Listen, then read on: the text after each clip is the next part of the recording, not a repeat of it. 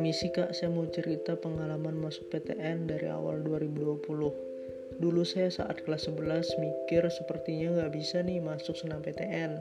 Tapi kok saya juga nggak ada niatan belajar SBMPTN gitu.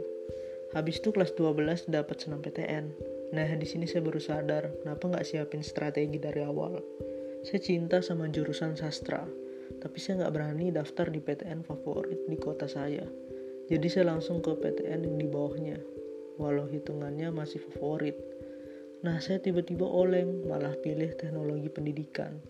Habis itu baru sastra Indonesia. Dan dikira bakal diterima, ternyata enggak.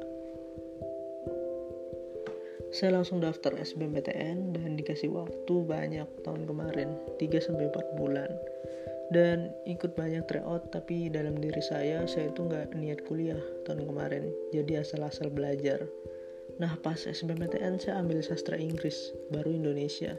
Gak keterima juga. Akhirnya saya coba daftar mandiri sampai tiga kali dan gak diterima juga.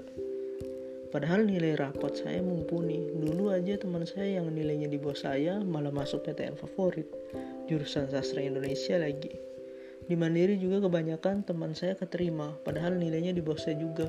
Nah, karena kegagalan itu, saya diarahkan untuk kuliah di swasta. Saya juga mikir biayanya mahal, tapi orang tua bilang nggak apa-apa. Sayanya yang nggak mau, karena nggak ada gairah di swasta. Di sini juga saya sering cekcok sama ibu, bahkan mbah, karena saya nggak mau ke jurusan lain selain sastra. Setelah saya merenung lama, akhirnya saya tetap memperjuangkan sastra dan ibu pun menerima. Lalu saya belajar lebih giat dan betul memahami. Kemarin sudah UTBK gelombang satu. Saya juga jauh-jauh hari sudah mempersiapkan tiga jaringan PTN lewat mandiri. Dan saya berharap dari salah satu itu saya lolos. Di sini saya mau bilang, tetap pada keyakinan saat daftar masuk PTN. Jangan oleng dan terus berjuang. Jujur saya gengsi di swasta tapi alasan pentingnya itu mahalnya biaya dan saya nggak yakin orang tua bisa menanggungnya.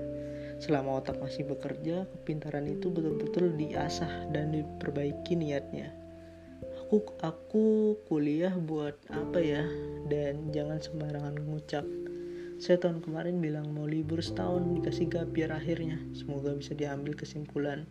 Salam dari aku ABX AUX. See you di next episode. thank you